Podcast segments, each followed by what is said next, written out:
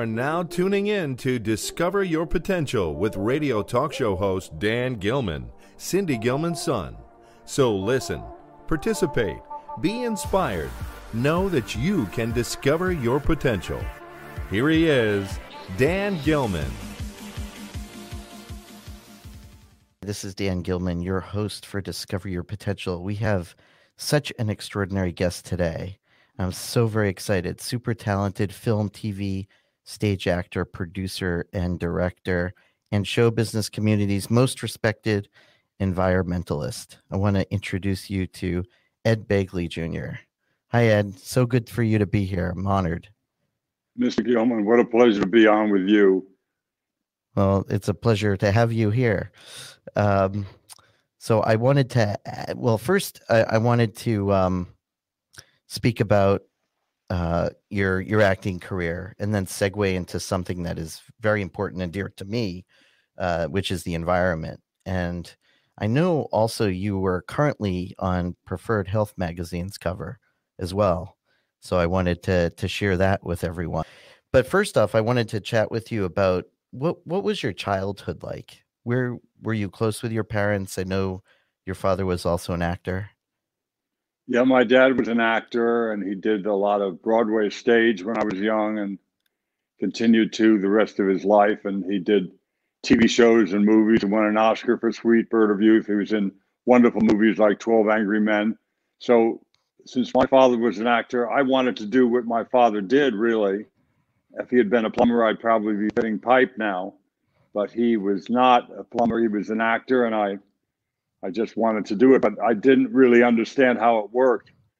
I secretly, without ever saying it to him, it wouldn't have played very well with my dad, I'm sure, but I secretly resented him for not just getting me a job as an actor.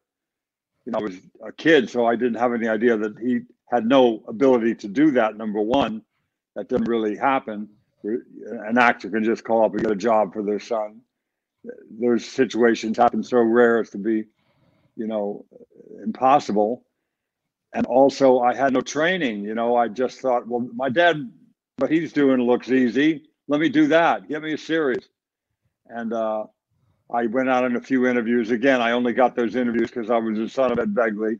I didn't get one single job, of course, out of about 10 or 12 interviews I went on over the course of about seven years then finally, finally, I wised up and took some classes and started to train, as anyone would. If you're going to be a plumber, you apprentice as a plumber and you watch people do it and you try it yourself and see if you can go to make a good, you know, joint with copper pipe or steel pipe. If you could put the, you know, the the tape on properly and get a good seal on that.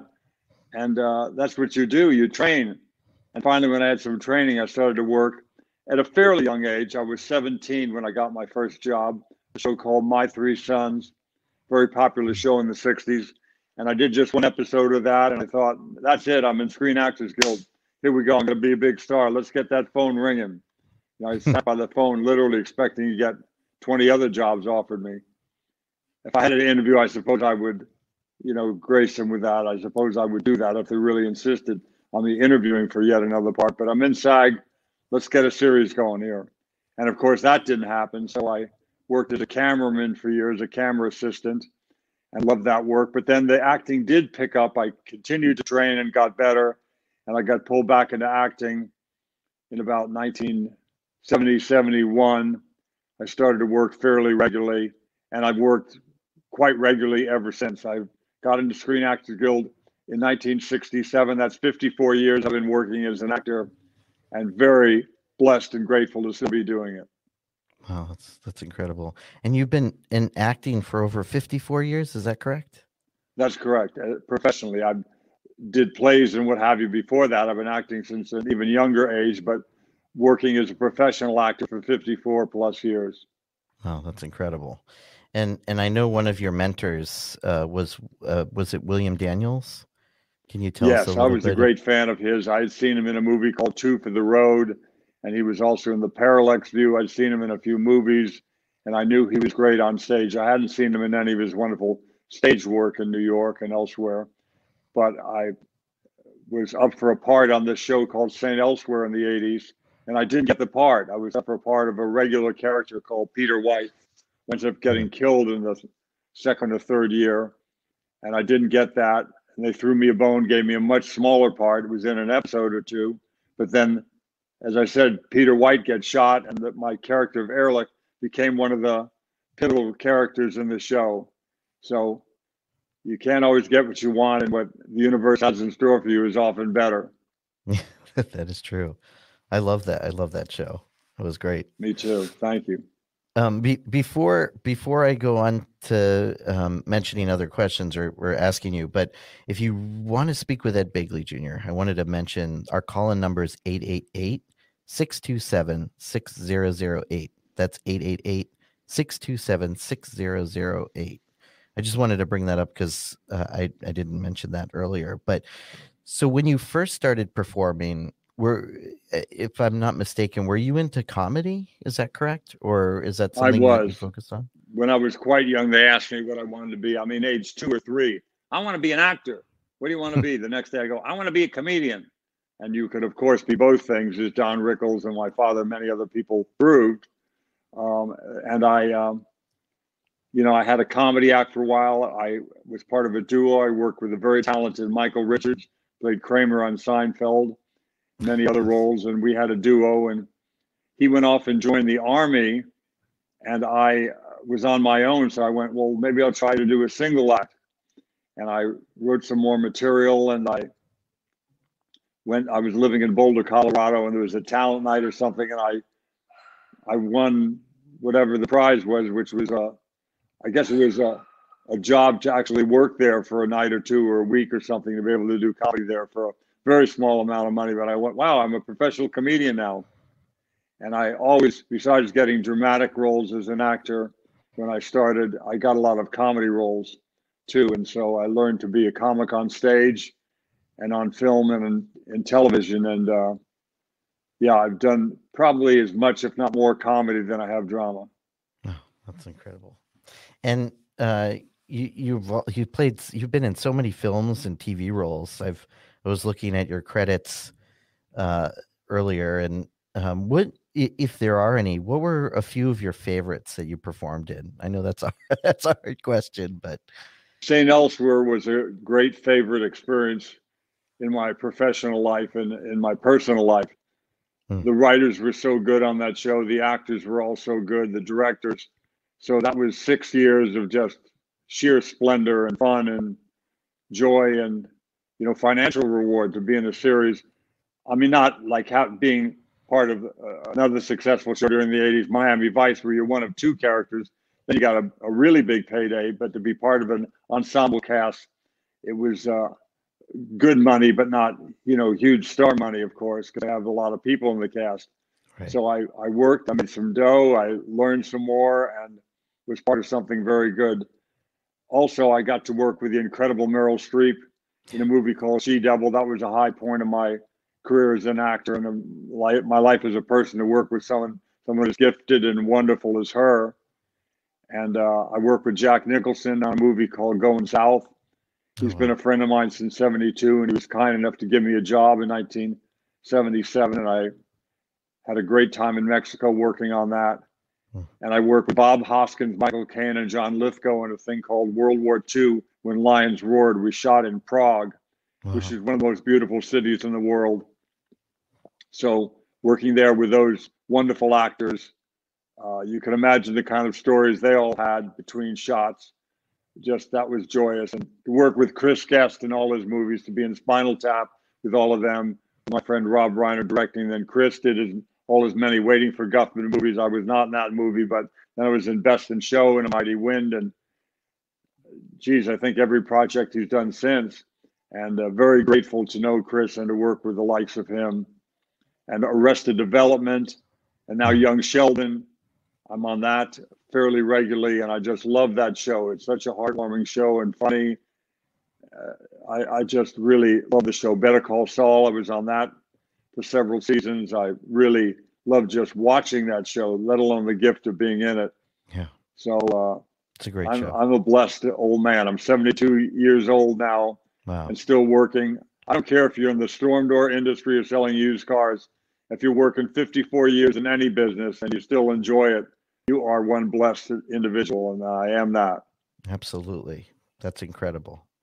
Yeah, I I I was actually my my other question I was going to ask you was about uh, working with Meryl Streep uh, in She Devil. Actually, she's she's so she's so extraordinary. She's one of my favorite actresses.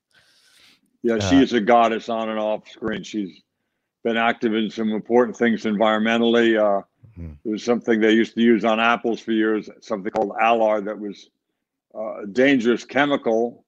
And it, it didn't really kill any pests or anything. It just made the apples look prettier. So a lot of people, she and I, and many others went keep keep the alar to yourself, you know, and you know, I don't mind if an apple looks a little unusual as long as it tastes good. And mm-hmm. uh, so she was active in that years ago and lots of other wonderful things environmentally and otherwise. So she's someone I greatly admired. And uh, Ed Asner was a dear friend of mine. He was very active in a lot of important causes to him. So he was a great role model in that way for me. So uh, I, I'm just lucky to know people like that that care about important things and do something about them. Absolutely. And do they still use that on apples? Just curious. They banned it years ago. Oh, okay.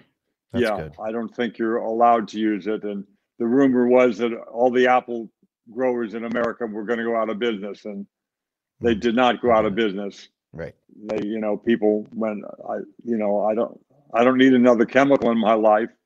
Right. You know, because it didn't even do anything important like kill a bug, and there's ways to keep bugs off apples without using any of those chemicals too. And yeah. a lot of people have embraced that. Organic apples do very well. Organic apple orchards and organic pear orchards and plum orchards do very well. Uh, you know, they just uh, advertise uh, the product for what it is, and some people are willing to pay that. It's not much more nowadays because pesticides and herbicides and fungicides are very expensive. Yeah. So a lot of people can uh, do even better financially, factoring in, uh, you know, you know, whatever costs there are in doing things organically and, uh, you know, with integrated pest management and what have you, to use ladybugs and things like that on uh, crops instead of using hazardous chemicals. Yeah, and do they they still rub wax though on I've noticed on apples. I think they do. I think they yeah. wax a lot of the fruit. Some fruit they do not wax and but uh, yeah, you can see a lot of fruit out there is wax, and you can pretty easy to tell the difference sitting in the bin there. The stuff that looks like a, a gleaming floor, right. and other stuff has more of a matte finish. I always go for those kinds of apples. Yeah, I prefer that as well. Um, not to go because I know we want to go into the environment. I know you're that's that's a big component of what you do, but uh, I know um, I wanted to ask you you, you uh, in in a few interviews that I've seen, actually, you've mentioned working with uh, acting teacher Roy London, and I was really interested. You mentioned he mentioned uh, I know this kind of out of context, but how a character deals with pain in either comedy or drama. I'd love to hear more about that. That I just found that so intriguing uh, when you mentioned that. I only worked with him briefly. He passed away sadly. Oh, sorry. But I sorry about my daughter's dog there. She'll make a little noise, but she'll stop. But I worked with Roy London in the show I was doing called Winnetka Road that came and went. But I wanted a little extra help from someone knowledgeable, and he was that. He'd worked with a lot of my friends as an acting coach. And after we did some work one day, he said, "You know what? I think is the most interesting thing to watch, Ed." I said, "What's that, Roy?" He said, "How a character deals with pain." And I sat there and I nodded and I thought, I thought this guy was good. What a stupid, how a character, oh pain, I'm in pain. Look at me, I'm suffering. I'm in Garcia Lorca's blood wedding and my character's in pain and life is painful. And Jesus Christ, why did I waste my money on this guy? So thanks a lot, Roy. Oh, geez, I got to run. I got to get home. And I'm driving home and I go, wait a minute, wait a minute. He didn't say a character. I didn't. What's the most interesting thing to watch is a character in pain or suffering from pain, how a character deals with pain, mm-hmm. how you keep that lid on the pot or try to. Sophie's Sophie and Sophie's Choice, Meryl Streep's character, how she's trying to live her life years down the road from what happened to her. And then we discover what Sophie's choice was and how she's trying to deal with her pain over those many years. Pick any movie that Joaquin Phoenix does. pick any movie that Daniel Day Lewis does or any movie that Meryl does as a French lieutenant's woman or out of Africa, how she deals with pain of what her character, Isak Dinesen, is going through, any of the wonderful roles she's done. And it's universal. It's comedy or drama. Laurel and Hardy are carrying a piano, a big heavy piano down a flight of stairs, and they fall carrying a hmm. piano. And then as they fall, they fall and piece of piano, this heavy piano fall on them. And you're laughing the way it's staged. You can't help but laugh. If you want to find that clip and watch it, it's very funny. But it's people carrying a piano and it's and it's how their characters deal with pain. Mm-hmm. It's true comedy or drama. Roy was very smart. I didn't listen to what he said, of course. How does a character deal with pain? And what's the most interesting to watch, as I said, is trying to keep the lid on that pot, to keep it from boiling over. And it's starting to boil again. And you're trying to watch this character, what it's seeing between the reeds and what they're trying to hide from you with all the different behaviors. And that's very compelling to watch. And uh, Roy was right. How a character deals with pain, and it can be physical pain, it can be emotional pain, it can be cosmic dread, it can be whatever it is. But that's that's what's very interesting to watch. And you look at take another great comic performance for my money. Get on YouTube or anything and watch a clip of Cheri Oteri from Saturday Night Live going to a pharmacist counter to get medication. Oh. Cheri Oteri pharmacist. Just type it in and watch. You want to see something funny? It's a character very much in pain, and it's hysterical as is everything she does. So it's out there. It's a universally true rule, in my opinion, and I stand by it. Roy London, who's a dear man and a very smart one at that. Yeah, absolutely. And if you don't mind, I would love to talk to you about your dear friend and mentor Norman Lloyd. Actually, oh, I love Norman Lloyd. He was a man that I worked with before St. Elsewhere. He was a director and a producer. He worked with Alfred Hitchcock. He worked with, um, you know, he was in the Mercury Players, of course, and worked with Orson Welles. And, you know, he was a saboteur and Hitchcock saboteur. Hmm. And he just was such a knowledgeable guy. He knew so much about old Hollywood. I was the son of Ed Begley, so I knew a little bit about old Hollywood it was kind of starting to fade away. Some of these things. I met one of the Keystone Cops as I was a young man. That's silent yeah. film days, but I met yeah. one of the people who was one of the Keystone Cops in, in those old comedies. So I, I got to wow. see a bit of that. Norman lived it, and he was wonderful in the show St. Elsewhere and helped me a great deal and gave me something to aspire to to still be working at his age. Back then, I think he was maybe 70, maybe late 60s. I thought, wow, he is so old. And here I am a little older than that, what he was at the beginning of St. Elsewhere. I'm 72 now. So uh, maybe I'll get to be someone else's Norman Lloyd and pass it on as he did to me, that legacy of what came before. Uh, you know, anybody who doesn't know about the actor Norman Lloyd, look that up and see about the fine work he did. Mm-hmm. Amazing actor, amazing director and producer too. Who who would you consider your role models? Just curious about that. Do you do you have? I know Lloyd is probably one of them. Daniel's uh, potentially. Uh, do you have other role models in the industry that you feel is is one of your role models before? I mean, now you're you're probably a role model to so many. I mentioned it. I mentioned his name before, and I'll say it again. I don't ever expect to do the work anything remotely like Joaquin Phoenix, but I can watch what he does and try to do my humble version of that kind of immersion, immersion in a character and that kind of commitment and that kind of talk about how a character deals with pain. Him and the Joker, or him and uh, the Master. Uh, you know the, you know, Gladiator. Everything that he does is so remarkable. He's someone yeah. I aspire to as an actor. Daniel Day Lewis, I've had the pleasure of meeting and the kind of work that he does is just incredible. I I made a meal one day for Joaquin Phoenix, uh, Alan Arkin, my old friend from the in-laws, was there. Tommy Lee Jones. Um, I can't remember who else was there, but wonderful, wonderful actors. I it was in a Motion Picture Academy lunch, and uh, you know I just had a, a great, great time cooking for them, and so I got to I've gotten to know some of the those people that are that talented. Another role model is, of course, the great Meryl Streep, you know, to try to do the kind of work that she does. Again, I haven't a fraction of the skills. I could never do anything approaching that, but I try to have that level of commitment and that kind of level of preparation. You know, when I have the time, given my schedule, okay. you know, I don't have like months to prepare as one often does with a major motion picture. I have a few days to prepare for a television show often, but I do the best I can and try to emulate those kind of talented people. Then environmentally, I have my role models. You know, yes. Cesar Chavez was a friend of mine, and he not only did so much for the farm workers, you know, with you know wages and working conditions, but part of the working conditions, uh, you know, work that he did for the farm workers with people that are getting hit with pesticides and how you know that's an environmental issue. And I I knew Cesar Chavez, and I worked with him on those matters, and continued to work with his partner in the union, the great Dolores Huerta. Dolores is a friend of mine, and I've gotten to work with her. And I know Jane Goodall and work with her oh, on the Roots Jane and Goodall. Shoot program. Wow. So I'm just blessed to know these people, and they are my environmental role, role models. David Brower, yeah, you know, from Friends of the Earth, um, and uh, you know, he just was he passed away years ago, but he was an incredible man and a, a great role model environmentally. Sylvia Earle, oh, yeah. uh, who knows so much about the oceans. I, I'm blessed to know these people, and and I get to continue to work with some of them. Wow, that's incredible. Jane Goodall's incredible, isn't she? She is amazing.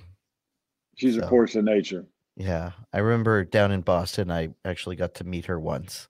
She was doing a conference down here, and she's just extraordinary. Sorry, I just jump off topic. yeah, there's but, no one like her. She's amazing. Yeah, she is. She is.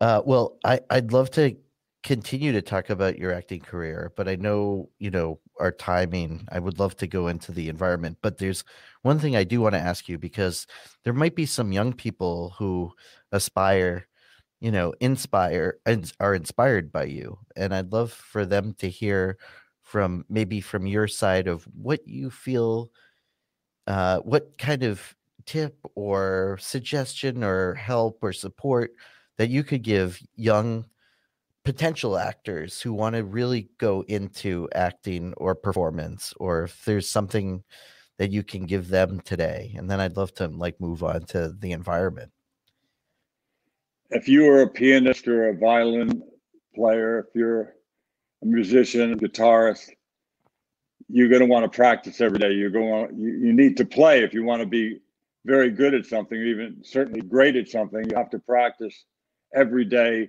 in a very disciplined manner. If you're an actor, you need to act. You need to do it as much as you can and not just wait to get a TV show or a movie and start acting then because you somehow got a role. You know, God knows how you would get it without training, but you need to be part of a theater group. You need to do, you know, small films, independent films, you know, uh, this is after having some training before you even rise to the level to do that.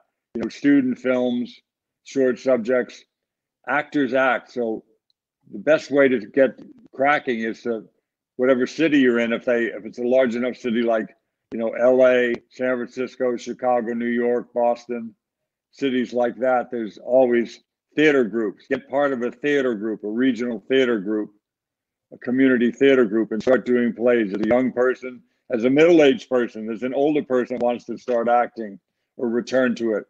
Actors act, violinists play the violin, guitar players play the guitar, and they do it regularly. So you have to keep that muscle working and you have to act. So, and the best way to do that, to get ready and to be able to get admitted into a theater group, you have to train and take some classes from somebody reputable uh, and and that's very very important. You have to train. Yeah, yeah, and th- that's that's interesting. Uh, so I did want to talk about. I know you live by example. You're an environmentalist. When did you start living an you know eco-friendly life, or what? What was the thing that made you do it? What what really got you to push through where so many others just don't?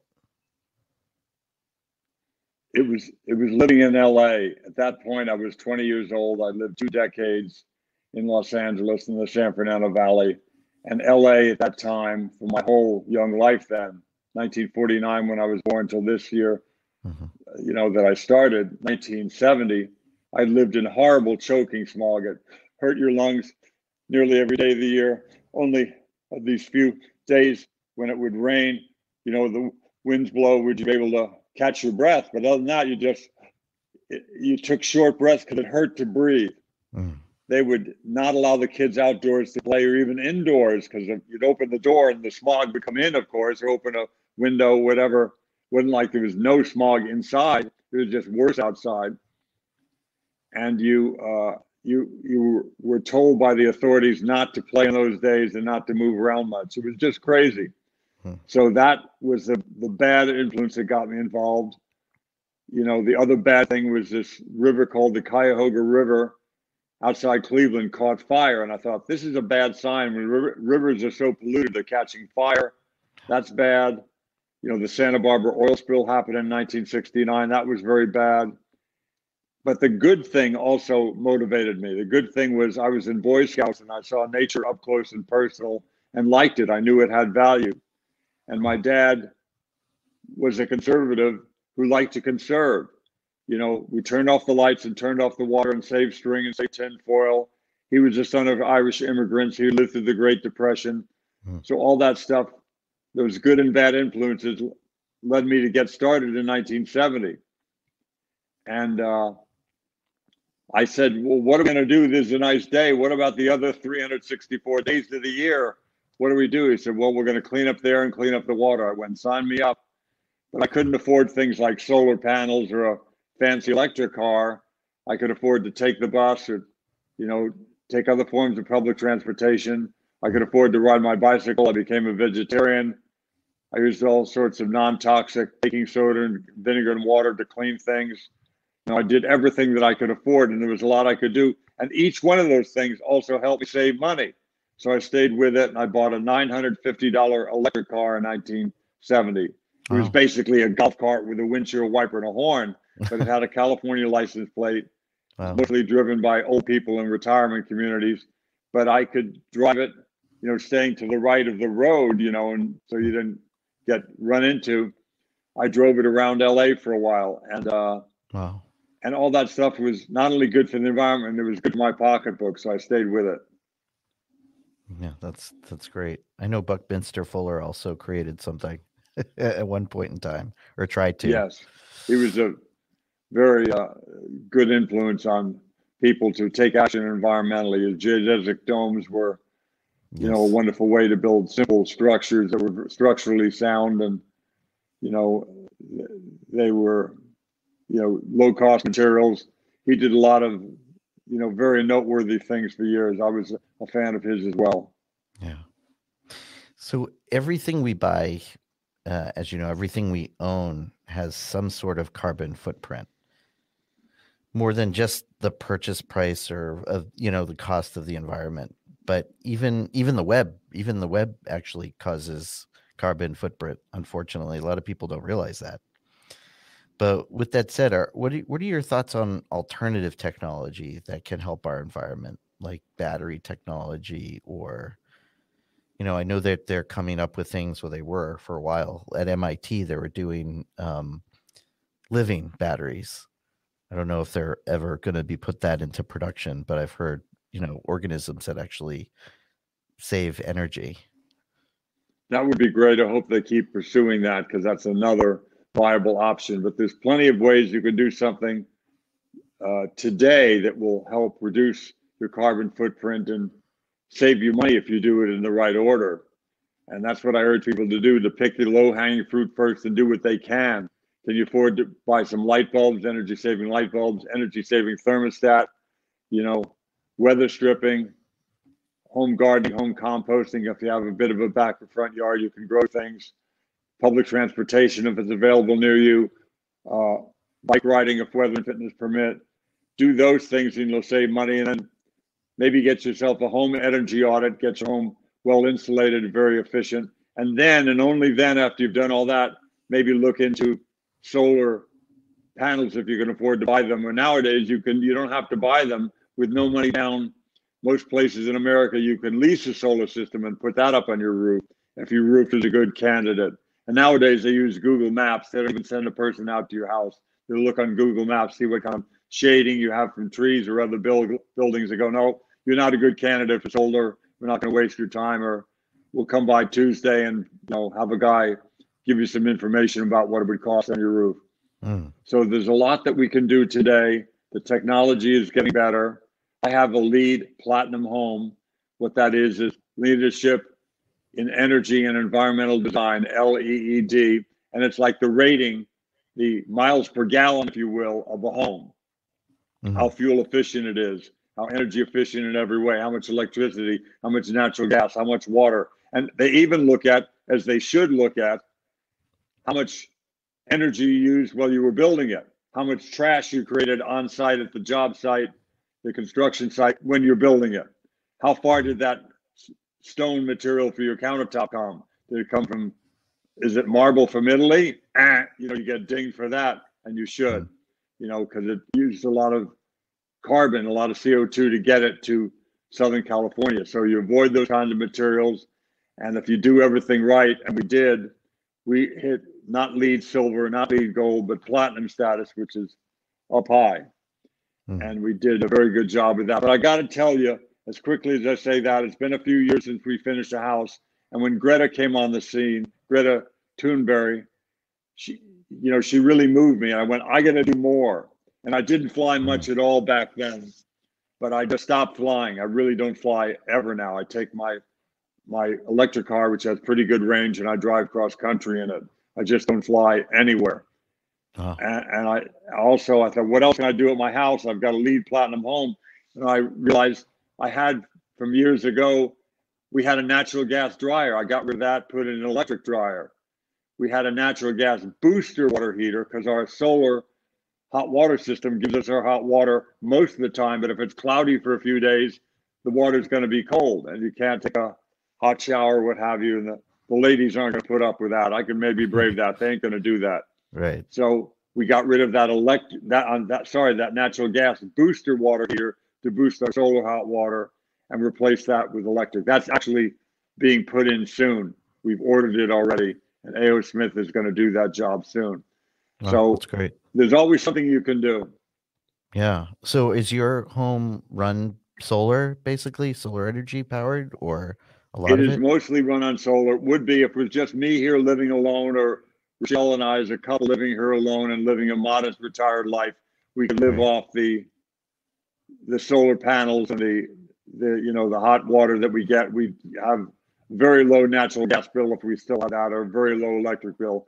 But we have three and a half people charging cars here. By that I mean I drive a pure electric, my wife drives a pure electric, and so does she drives a, a, Chevy Volt, but she never drives it on gasoline. It's always on electric. The trips that she's taken. So charging three cars, you can't be, all right, you know, just charging them on what rooftop solar you have. You'd have to have a, a nearby field or a roof as big as a Walmart to charge yeah. three and a half cars. Because I say a half because my grown daughter lives in an apartment, so she comes to charge at my house a lot of the time. And also, we have a pool, which I fought my wife on and I lost the battle. I didn't want to have a pool because I knew that pool filter would be running a lot of time. That's like running a blow dryer, you might know. Pool filters, uh, you know, and we have a very efficient pump, but still, with that efficient pump, it's still like running a blow dryer eight hours a day. And then we also have an ozone treatment system rather than use chlorine in the pool. We treat it with ozone. That's like having half a blow dryer. Then we also have because it wasn't warm enough for my wife to feel comfortable in the pool. So we put some black tubing, solar black tubing on the back of the photovoltaic and pump that water from the back of the of the uh, solar electric panels, which is quite hot on the back, down to the pool. So that pump is running 10 hours a day, maybe 12 hours a day. So all that together really, uh, I buy some nighttime power is what I what I'm getting at, and all of that is power every bit as green as the. Sorry, my battery was low. Oh. Every bit as green as the power I make in my roof. DWP has a green power program, and mm-hmm. if you sign up for it, they put new green kilowatts into the grid. You're not buying carbon offsets with a forest somewhere. You're putting new green electrons into the grid for every kilowatt hour that you use. They buy that amount of wind, solar, geothermal. So I only buy power at night when I need it, which is rarely, and I only buy 100% green power, as green as uh, nine kilowatts of solar on my roof. Long-winded answer, but you don't want to misrepresent yeah. things with a good question like that. Yeah, and, and it's interesting because I actually worked on a project uh, for the Museum of Science called uh, it was all on solar energy. Not to bring this up, but Dan Nocera came up with this. Uh, he's from MIT. Came up with a way to take energy from the sun and convert it to hydrogen. That's supposed to power your home and your cars, but I guess that didn't come to fruition. But the the kiosk that I worked on, that I designed, is still sitting in the Museum of Science but I'm just curious as to. Uh, I'm wondering if that's something that could be an option uh, today. Yeah, if you have a good rooftop, as I actually do, you have the space for something like nine kilowatts. You can run a house quite easily with two or perhaps even three thrifty people in it. You know, charging a certain amount of electric car charging. Yeah. But uh, yeah, if you use all LED lighting and energy efficient stuff like that and Lutron dimmers, you can do it. Hmm. Uh, I also wanted to talk about. I, I know this is an interesting subject, but about bees, uh, and uh, what, and I know uh, bees are actually a, a, big component of the environment, right? Because we're still having issues, uh, and people are still, unfortunately, because of the environment's destroying bees and those are critical for our our our earth our planet i'd love to talk to you about that and what can people do to save our bees pollinators are very very important. And uh, i think 65% of the produce you see at your market comes from pollinators avocados and you know lot all the citrus and what have you. You need those pollinators so you get to have a lot of the food we we need. So i had a uh, had my own line of cleaning products called Begley's Best. And uh, when I started in 2004, I thought, well, I'm going to be retired any day now. Things are starting to slow down a bit as an actor in 2004, so I can devote myself this line of cleaning products. And I had some time for a while, but then things really picked up in a very amazing way uh, as an actor. My schedule, you know, got very challenging so I had to abandon that company and and you know focus on the acting work. But then my friend Mark Cunningham came to me and said he had a a line of cleaning products that he wanted me to consider, you know, partnering with with him on, and I did. They're wonderful formulas, uh, certified by the EPA, designed for the environment program. Really, really good products, and everybody as clean as, as the ones I had originally, and more importantly, a wider variety of different SKUs, different products. And so uh, just go to Amazon and type in Begley cleaning and you'll find it, or just go to Google and type in Begley cleaning products and you'll find it. And they're they're very good products. I'm glad they're non-toxic. I wouldn't have it any other way. But most importantly, besides that clean, clean formula, they they work very well. They're very effective you know, as good as any Formula 409 or Windex or anything like that. And certainly with things like the floor cleaner, the pet stand and odor remover, you got pets or kids that are crawling around on the floor all the time, putting their fingers or their paws in their mouth. You don't want them to be getting that stuff, that toxic stuff in their mouth, in their system. So you got to be careful with that stuff. Everybody's out there, and I'm there with them with signs protesting the hazardous waste site near their homes but the worst hazardous waste site is not just near their home, it's in their home, it's under the sink, you know, with all those cleaning products that we seem to want to buy. Stop buying those, buy the good products. Seventh generation makes good ones too. eCover, you know, there's other people. I'm not going to be just uh, self serving here, say buy my products. I hope you do. I think mine are among the best, but other people make them and get them and try them. They're, they're very, very good. They work. That's wonderful. Yeah, and I'll I'll share the the links. Uh, we actually have a caller on line one. Hello. Hi, is this Melissa? Hi, how are you? Good. How are you? Thank you for calling in. Uh, thank you so much. Thank you for having uh, Mr. Begley on. He's so amazing, his acting and his uh, environmental work. So I wanted to just say, Mr. Begley, your products are amazing. Uh, I actually spilled red wine on one of my white couches that I just got, and I used the dog product, the pet product. It came Yeah. off like it disappeared. Fantastic, Alyssa. That's so great. Thank you for trying it. I'm so glad it worked. It certainly worked in every stain that I've had, so I'm glad it worked on that difficult stain of, of wine. That's great to hear. Yeah, Thank you I- so I- much. No, thank you so much because I literally just bought this couch and I sprayed the uh, pet your pet product on there and it came right off. It disappeared right in front of my eyes. So I actually put a review on um, Amazon. So I just wanted to say thank you so much for your products, for your life's work, and uh, thank you, sir. Thank you for the review on Amazon. Wow, wow, great. Bless you, Alyssa. That's so lovely. Thank you, thank you, Dan, so much. Have a great day. Thank you. You, You too. too. Thank you for calling in. There's been a lot of negative press out there that if we don't do something now, which is true, we don't do something now to protect our our our earth, then it's you know there's obviously going to be uh, we're already seeing the effects of global warming. So, and I'm not sure how we can reverse it, but what can people do to to really help with the environment? What can people start with? What can what, what kind of messages do they need to hear? Because our earth is our home. That's all we have.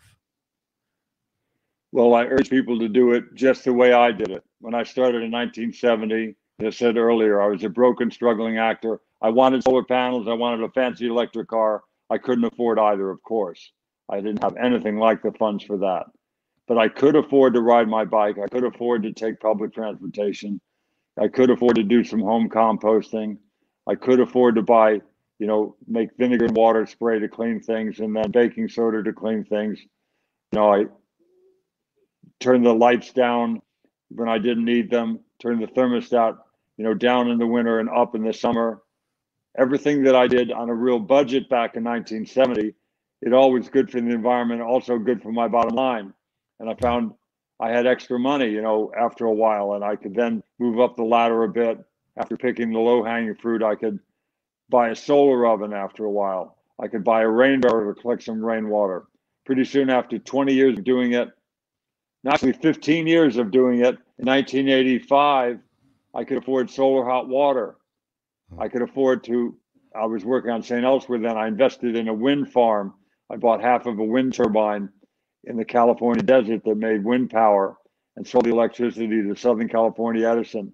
So uh, I did everything that I could, you know, without going broke or going into debt doing it. And I urge that's exactly what I'm asking people to do. It's an interesting list that people have the things they can't do. I always want to hear that. That's good to know. But the mm. more interesting list is the things that you can do. Do those things today. You don't run up to the top of Mount Everest. You get to base camp and you get acclimated. After a few days, and you climb some more. And not everybody's going to make it to the peak. Not everybody gets to the summit.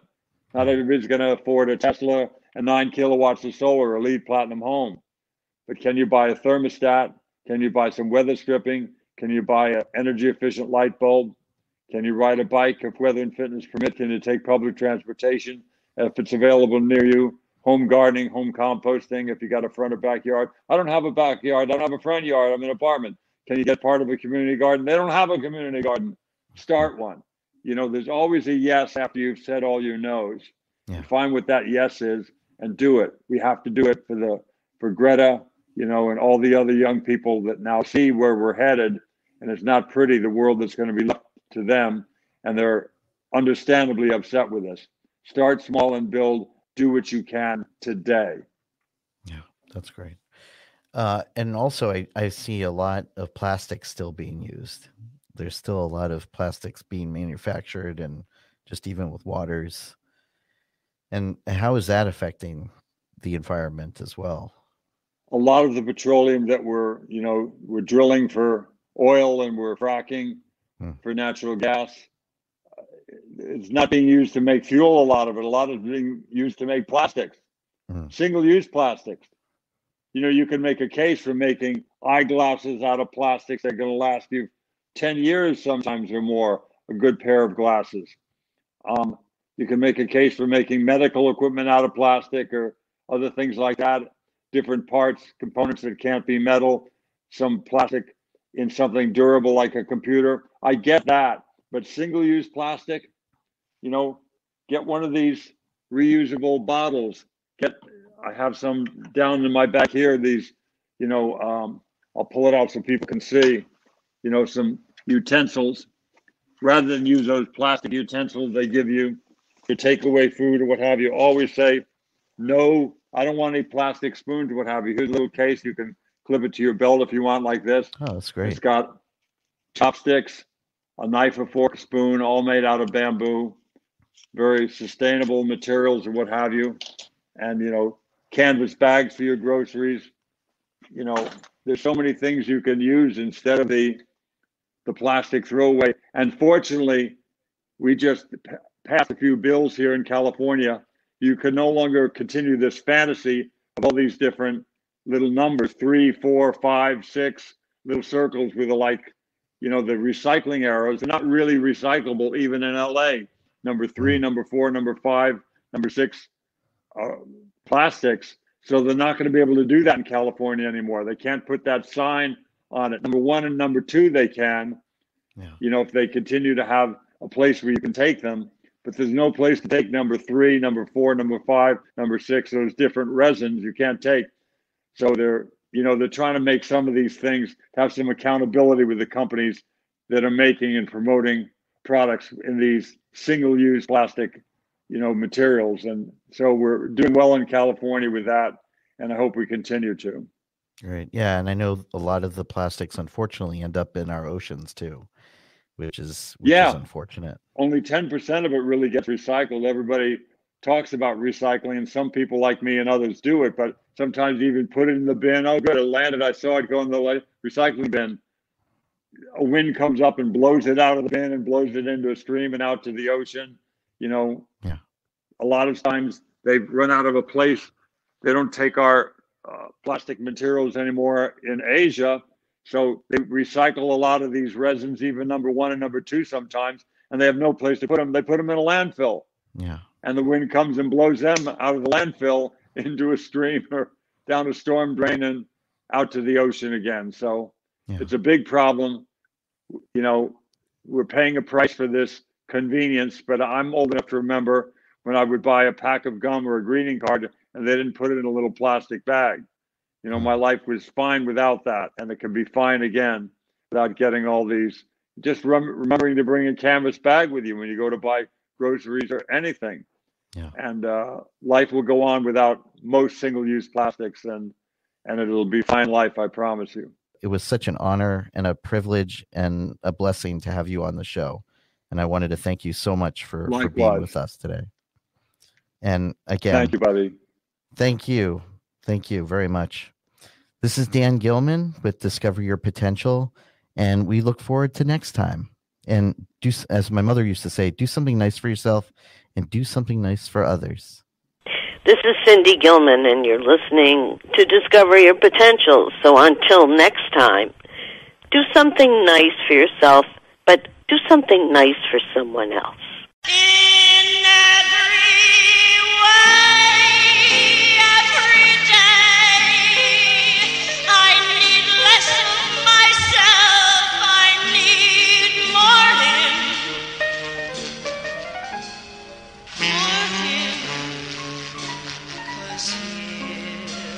the only music that.